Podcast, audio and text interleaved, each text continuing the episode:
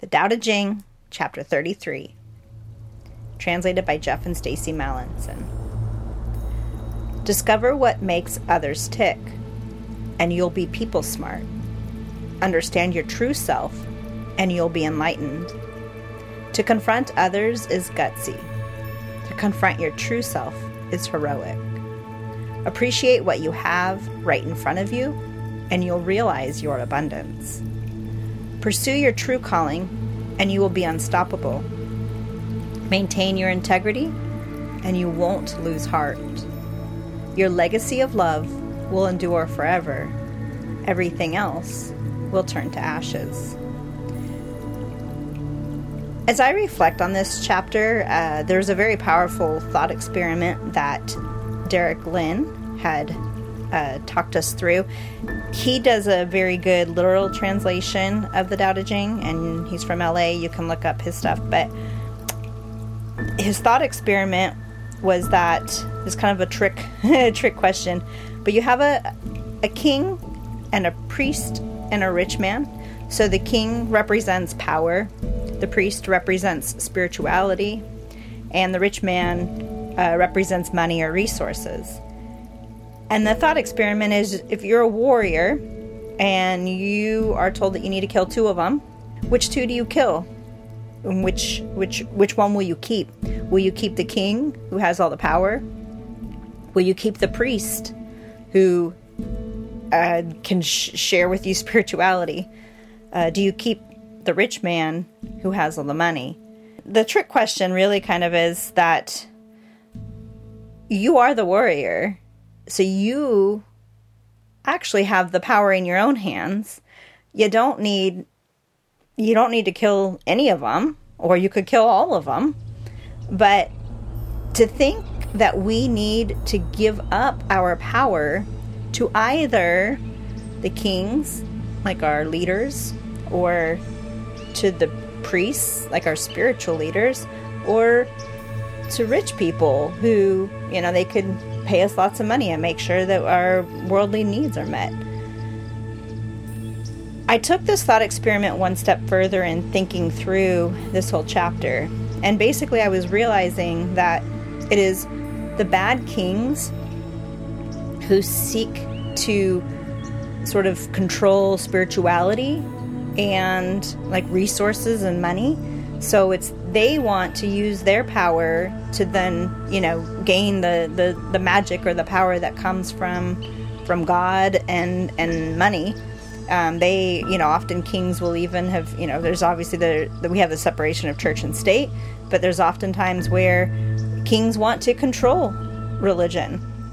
And I would say I mean, this can be true of any of our, our powerful leaders. That when they when when they are bad, when they're trying to control people through money and spirituality, that's a very bad sign.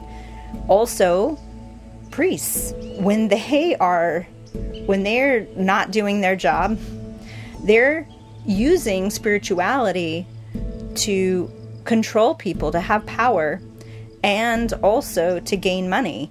They will often, you know, you have a lot of people that will try to trick you into, you know, sending in money and then you'll be blessed, you know, a hundred hundredfold or whatever they promise. But they're they're swindling people's money um, and and taking sort of even the threat of hell. So the the fear of punishment and the you know the wanting to have the reward using those things to control people through heaven and hell, then they're they're uh, holding a certain power over you with their spirituality. When you have rich people that are bad, they use their money to control you spiritually or even to control the churches.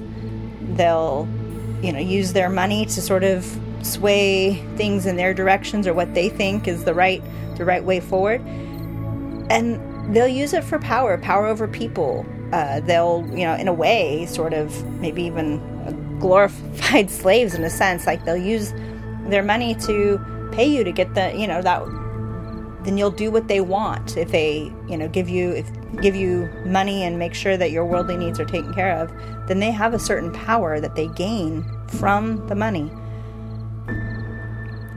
All of that to say that this chapter is basically guarding you against those things. That when it, it mentions in the first part that discover what makes others tick and you can be people smart, you can manipulate people, you can gain people's power by understanding that but that but real power true power the the the power that won't go away is understanding yourself. It's having the the guts and well or or the, the heroicism to look inside and really figure out all parts of you.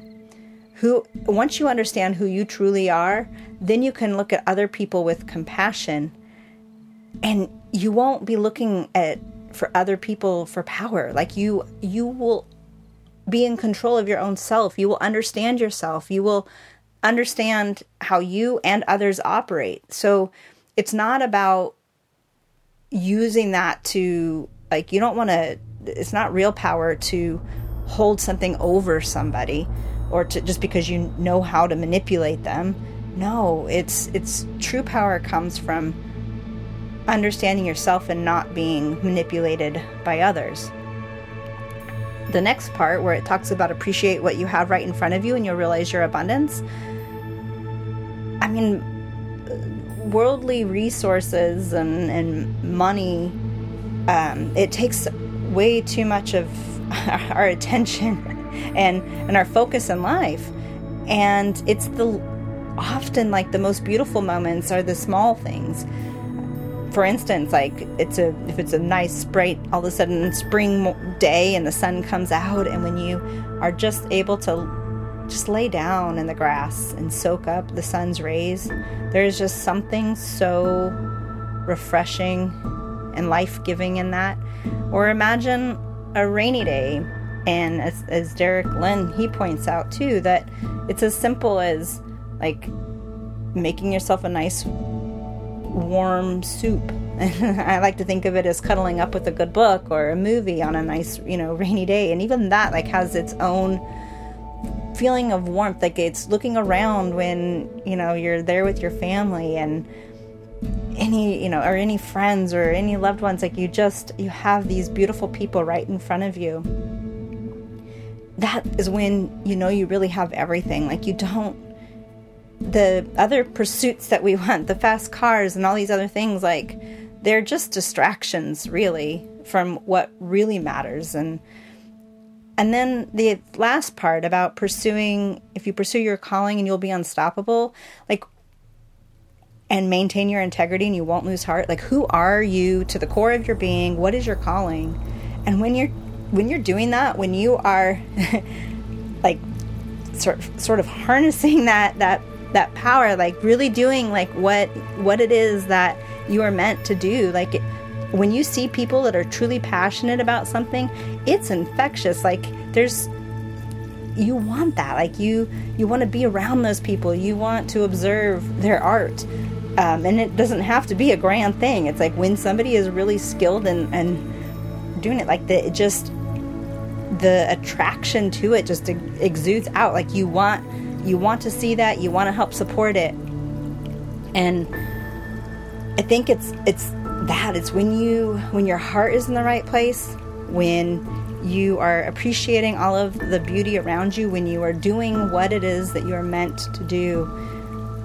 That is your legacy of love that that that will endure forever. People will remember you for the love that you had the the life giving energy that you you you had to do what you were doing and and it's the rest of it?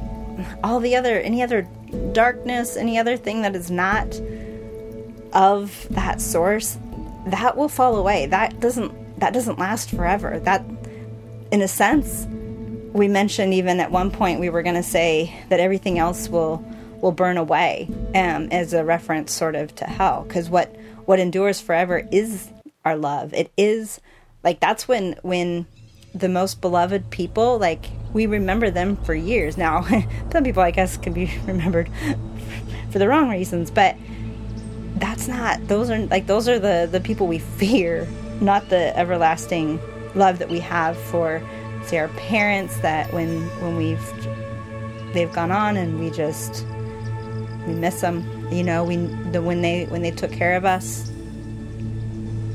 And my advice to you is just stop for a moment and look what's right in front of you. Where is there beauty right there near you that maybe we've been too busy to overlook or the, to, to pay attention to and we've overlooked it? Go find that, embrace that. And I think that joy, it just, it, it becomes part of you and people will see it. no, what are you so happy about? Anyway, thank you for listening. Have a wonderful day.